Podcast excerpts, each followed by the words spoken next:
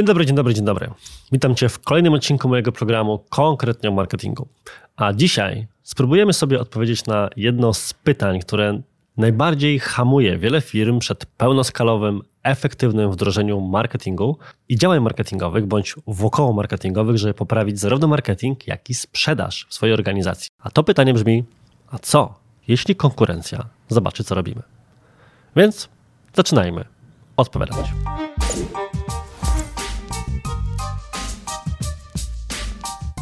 Jeżeli śledzisz mój kanał, mnie, działalność mojej agencji, moją działalność konsultacyjną wystarczająco długo, to wiesz, że mam obsesję, chyba tak by można było już powiedzieć, na temat treści i roli wykorzystywania treści w marketingu i sprzedaży, tak B2B, jak i B2C. Bo owszem, można dawać piękne i mądre etykietki, content marketing, inbound marketing, korzystać z mądrych słów, tutaj tworzenie case study, co coś tam. Na koniec dnia po prostu zadaniem marketera i po części też sprzedawcy jest dostarczyć treści czy takie materiały pomocnicze, które odpowiedzą na główne pytania, wątpliwości, obiekcje klientów, pomogą je zwalczyć, rozwiać, zamknąć, odwrócić od nich uwagę, cokolwiek bądź i zachęcą do rozpoczęcia bądź zakończenia procesu sprzedażowego. Tylko tyle i aż tyle. To, co w teorii wydaje się proste, praktyce oczywiście natrafia na całą masę problemów wykonawczych i o tym czy temu poświęconych jest wiele innych odcinków na tym kanale i kilka barier natury, powiedzielibyśmy, psychologicznej. I jedną z takich barier jest właśnie lęk przed tym, czy konkurencja zobaczy nasze działania. Prowadziłem ostatnio konsultacje dla jednej firmy z branży poligraficznej i w trakcie tego wypracowywaliśmy rozwiązania, które mógłby wdrożyć dział handlowy i dział marketingu, żeby lepiej właśnie informować klientów o specyfice działania tej branży, specyfice działania tej konkretnej firmy, przewagach konkurencyjnych, technologicznych, procesowych, etc. Jest pewien repertuar środków czy działań, które de facto podjąć można w niemalże każdej organizacji, niezależnie od tego, jaką branżę reprezentuje. I wszystko byłoby pięknie, gdyby na końcu nie pojawiło się właśnie standardowe pytanie. Rozmawiamy więc z dyrektorem handlowym i dyrektor handlowy podnosi taką kwestię, że no dobrze, a czy możemy zrobić tak, żeby nasza konkurencja tego nie zobaczyła? Innym razem z kolei rozmawiam z firmą zajmującą się wdrażaniem linu w organizacjach. Omawiamy strategię kampanii płatnych w mediach społecznościowych i pojawia się pytanie, czy mogę wykluczyć konkurencję ze swoich reklam, żeby ona tych reklam nie widziała? I oba te pytania dotyczą trochę innych problemów. Jeden jest prostszy i nawet możliwy do zadresowania po części. Drugi bardziej skomplikowany i nawet wynika z tego pierwszego, bo trochę podstawą pytania o to jest właśnie ta rzecz, jest tego symptomem takiego myślenia i oba spróbujemy zaadresować. Zacznijmy więc od wątku, o który jestem pytany właśnie bardzo często i który jest tym wątkiem prostszym. Czy mogę wykluczyć konkurencję ze swoich reklam?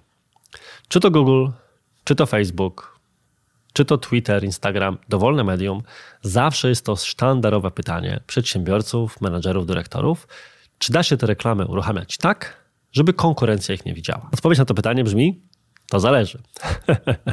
Oczywiście jest to odpowiedź, której nikt nie lubi, Natomiast od czego to zależy? Od miejsca, w którym tę reklamę puszczamy.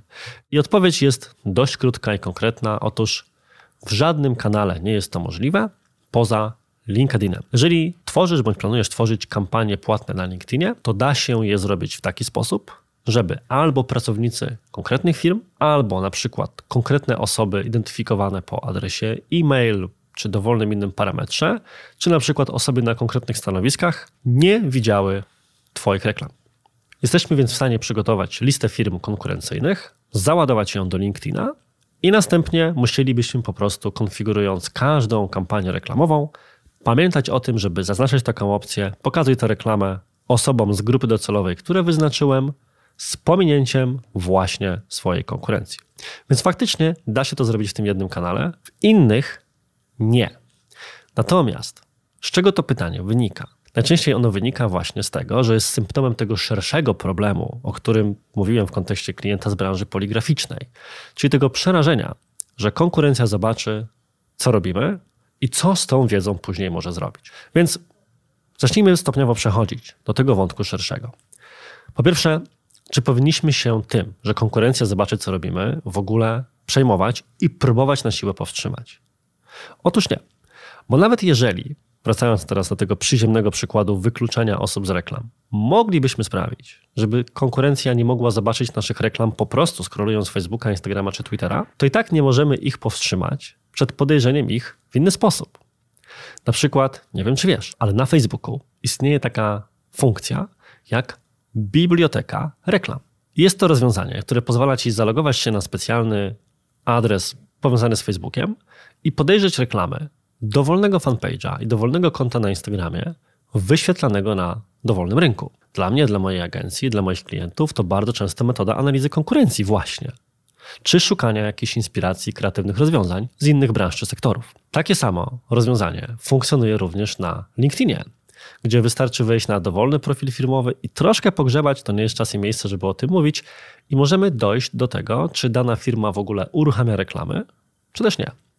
Więc mimo, że nie każdy system, niektóre tak, pozwala wykluczać na poziomie konfiguracji reklamy naszą konkurencję, tak żeby nie widziała w trakcie wyświetlania reklam, o tyle nie to, czy tak czy owak nie powstrzyma to kogoś naprawdę zmotywowanego i świadomego dostępnych rozwiązań przed tym, żeby takie reklamy zobaczyć. Bo nawet jeżeli takiej funkcji nie ma, jak na przykład w kontekście Google'a, to istnieją wyspecjalizowane narzędzia zewnętrzne, takie jak na przykład Spyfu, które służą wyłącznie temu, żeby podglądać reklamy konkurencji. Natomiast kiedyś pisałem o tym, że generalnie trzeba patrzeć na siebie, nie na konkurencję, robiąc swoje działania, i w ten sposób płynnie możemy przejść właśnie do tego szerszego wątku i odbić się od pytania, co zrobić, żeby konkurencja tego nie widziała, do pytania, czy powinniśmy w ogóle przejmować się tym, że konkurencja nasze działania zobaczy. Przeanalizujmy pokrótce, jakie są najczęstsze powody tego, że boimy się tego podglądania przez konkurencję.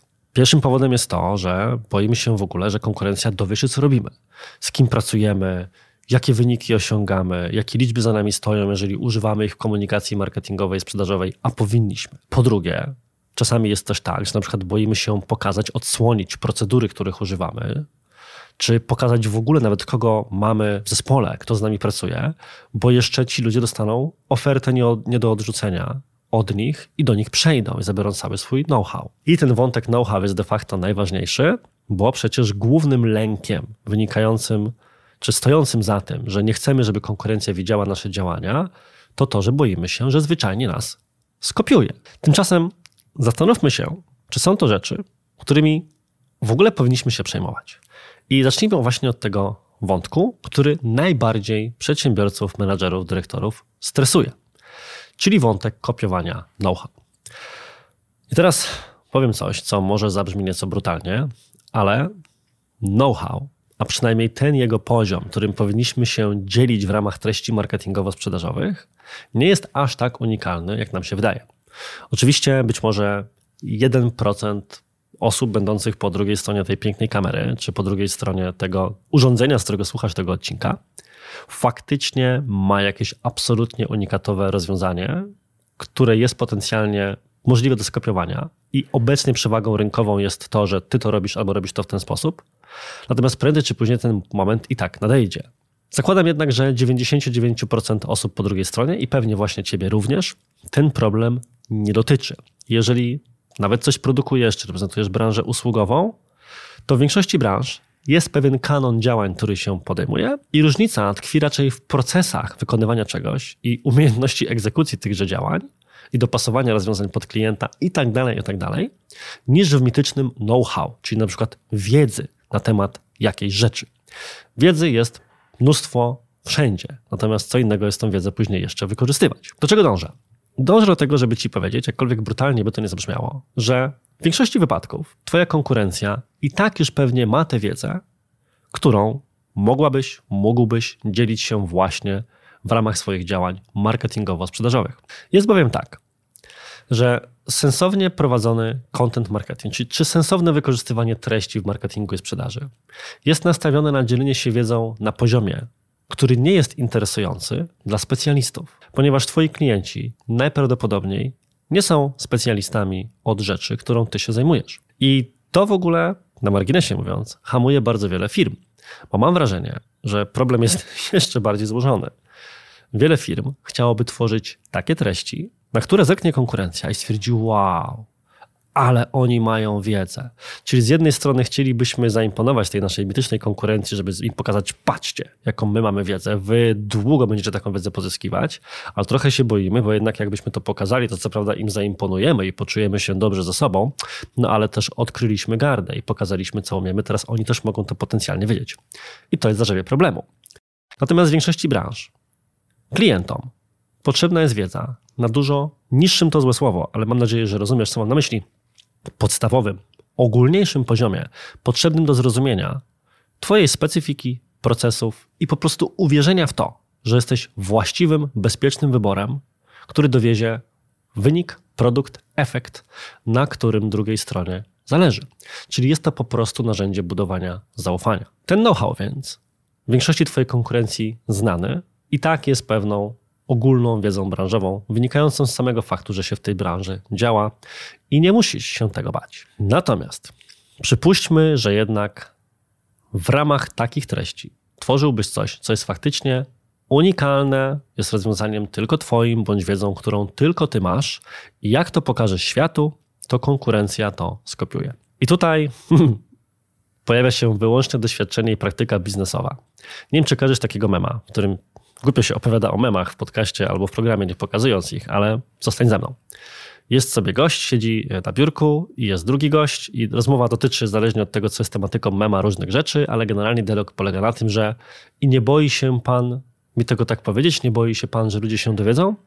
A odpowiedź tego pyszałka po drugiej stronie brzmi, no właśnie się pan dowiedział i co z tego? Najczęściej wykorzystuje się to w kontekście jakichś przekręt, przekrętów, oszustw i tak dalej. Natomiast można byłoby stwierdzić i przyłożyć to do treści w marketingu i sprzedaży, o których właśnie mówimy. Nie boi się pan mi tak tego powiedzieć, nie boi się pan, że ja to wykorzystam później do swoich działań? No i właśnie się pan dowiedział, jak działam i co z tego, czy na pewno pan to wdrąży. Ile razy jest tak, że coś wiemy, ale tego nie wykorzystujemy? Jak głosi stare powiedzenie jednego chyba z góry zarządzania Stevena Coveya, wiedzieć i nie robić to nie wiedzieć. Gdyby rozwiązaniem wszystkich problemów na planecie było po prostu więcej wiedzy, to wszyscy bylibyśmy świetnie wysportowani, świetnie się odżywiali i mieli doskonale sprocesowane firmy. Natomiast jest jeszcze ten aspekt egzekucyjny i dopasowania czegoś do konkretnej organizacji, o który dużo ciężej. Więc nawet jeżeli Twoja konkurencja poznałaby dokładnie procedury działające w Twojej firmie i spróbowała skopiować je jeden do jednego, to naprawdę myślisz, że ta procedura by do nich pasowała? Każda firma jest inna. Nie lubię mówić, że coś jest specyficzne, bo jest to takie słowo wytrych, za którym wiele osób się chowa, żeby powstrzymać się od działania, ale w tym wypadku dokładnie tak jest. Każda firma ma swoje style działania, swoje mechaniki, swoje zależności. I nie da się skopiować czegoś jeden do jednego. Podobnie jest na przykład w jednym z moich koników, czyli w ekosystemach reklamowych. Nawet jeżeli dałbym Ci dostęp do konta reklamowego jakiegoś z naszych klientów, na przykład sklepu internetowego z odzieżą damską. I załóżmy, że masz dokładnie sklep z tej samej kategorii, o podobnych budżetach i skopiowałbyś wszystkie działania, które są prowadzone. To nie oznacza, że osiągniesz identyczne wyniki, że będą one w ogóle nawet porównywalne. Część rzeczy pewnie zadziała, ale nie wszystkie, ponieważ zawsze jeszcze dochodzi specyfika konkretnego podmiotu, konkretnej grupy docelowej i tak dalej, i tak dalej. Bo to prowadzi nas do ostatniego wniosku, nawet jeżeli ktoś by to skopiował, to na koniec dnia nie jest tobą. Kupując coś od konkretnego wykonawcy, kupujemy nie tylko produkt czy usługę, ale również markę. Ufamy tej osobie, jesteśmy zainteresowani tym stylem komunikacji. Pasuje nam to, jaka dana firma jest, jakie stoją za nią wartości. Pasuje nam szereg rzeczy wykraczających poza samą ofertę. I do tego potrzebujemy budowania zaufania. A tym narzędziem budowania zaufania są właśnie najczęściej treści. Można byłoby więc stwierdzić, odwracając trochę, czy odbijając się od tego pytania, że nawet jeżeli fakt, że konkurencja może podejrzeć to, jak działasz i cię skopiować, to plusy przesłaniają minusy. Sprawa jest bowiem bardzo prosta i w tym stoi cała tajemnica tworzeniu jak najlepszych i jak najczęściej treści na różnych etapach procesu marketingowo-sprzedażowego. Jeżeli dzielimy się wiedzą z jakiegoś tematu, to w głowie klienta rodzi się bardzo prosta zależność. Opowiadasz o tym, umiesz o tym opowiedzieć w sposób sensowny, pokazujesz wyniki, jakie osiągasz, pokazujesz procesy, które sprawiają, że te wyniki osiągasz i tak dalej, i tak dalej. Więc umiesz to zrobić i będziesz dla mnie dobrym wyborem. Innymi słowy, jeżeli tworzysz wartościowe treści, to budujesz zaufanie i to zaufanie pomaga ci zwiększać sprzedaż czy osiągać po prostu lepsze wyniki. Przechodząc więc powoli do pewnego zakończenia i dwóch wniosków, z którymi chciałbym Cię zostawić. Po pierwsze, jeżeli tworzysz treści na jakiś temat, opisujesz swoje procesy, pokazujesz swoje wyniki, pokazujesz z kim pracujesz i jak pracujesz, to nie bój się, że konkurencja to skopiuje. Jeżeli tworzysz treści na jakiś temat, to nie bój się, że konkurencja też te tematy skopiuje. Skup się po prostu na tym, żeby Twoje treści i Twoje materiały na Twojej stronie były lepsze. Po prostu lepsze. Na koniec dnia wygrywa, przynajmniej tak chcemy wszyscy wierzyć, ten, który jest najlepszy. A po drugie, odwróć sytuację. Jeżeli konkurencja napisałaby przed Tobą artykuł na jakiś temat, idealnie adresujący problem klienta, albo miałaby na swojej stronie internetowej świetnie wyjaśnioną specyfikę rozwiązania, które i ty, i oni oferujecie, to nie chciałbyś, nie chciałabyś mieć takiego materiału u siebie? Nie uważasz, że powinieneś je mieć? W kilku innych odcinkach tego programu mówiłem o tym wielokrotnie. Jeżeli konkurencja napisała na jakiś temat, powstrzyma cię to przed napisaniem przed tym tematem, jeżeli uważasz, że jest to faktycznie bardzo ważne pytanie klienckie, na które trzeba odpowiedzieć, albo bardzo ważna rzecz, którą trzeba wyjaśnić w procesie sprzedażowym, no bo w końcu, jeżeli klient u ciebie nie znajdzie na to odpowiedzi, to poszuka jej u konkurencji. Więc w tym wypadku nie powinieneś mieć oporów przed tym, żeby się na kimś wzorować czy inspirować się nim. I tak samo będzie to działało również w drugą stronę. Podsumowując teraz jeszcze tym statem, który podałem wcześniej, patrz na siebie, nie na konkurencję. Zarówno na tym poziomie mikro, czyli typowych problemów czy wyzwań, co tu zrobić, żeby konkurencja nie widziała naszych reklam, niech sobie widzi. Skup się na sobie i na tym, żeby być coraz lepszym. Jak i na poziomie makro, czyli samej filozofii działania. Nasza konkurencja, Twoja konkurencja nie jest Tobą i nigdy nie będzie. Będziecie się sobą nawzajem inspirować, będziecie się podglądać, ale na koniec dnia kluczowe jest to, żeby Twoi klienci byli w stanie u Ciebie na stronie, w Twoich materiałach, tych wysyłanych przez handlowców, tych pisanych przez Twoich marketerów, na Twojej stronie internetowej, znaleźć wszystkie odpowiedzi na pytania, które mają i wyjaśnienia tego, jak działasz i czemu to właśnie do ciebie powinni się zgłosić, a nie do kogoś innego. I to jest dużo ważniejsze od tego, czy przy okazji odpowiedzi na to pytania odsłonisz się na tyle, żeby ktoś poznał, w cudzysłowie, tajemnicę Twojego sukcesu, specyfikę tego, jak działasz i tym podobne. Plusy przesłaniają minusy. Mam więc nadzieję, że ten odcinek przekonuje Cię, jeżeli jeszcze nie byłeś przekonany bądź przekonana, albo utwierdza Cię w przekonaniu, że warto tworzyć pomocne treści w wszystkich elementach procesów marketingowo-sprzedażowych. I na dziś to wszystko. Bardzo dziękuję Ci za wysłuchanie tego odcinka. Jeżeli znasz inne osoby, które stawiają sobie podobne pytanie i stresują się właśnie swoją konkurencją, podeślij im ten odcinek, może zmieni ich punkt widzenia. Daj ewentualnie znać w komentarzu, co Ty na ten temat sądzisz, bo może są jakieś argumenty za bądź przeciw, których w tym odcinku nie wymieniłem, a chętnie poznam też inne punkty widzenia. Do usłyszenia bądź zobaczenia w przyszłym tygodniu i cześć!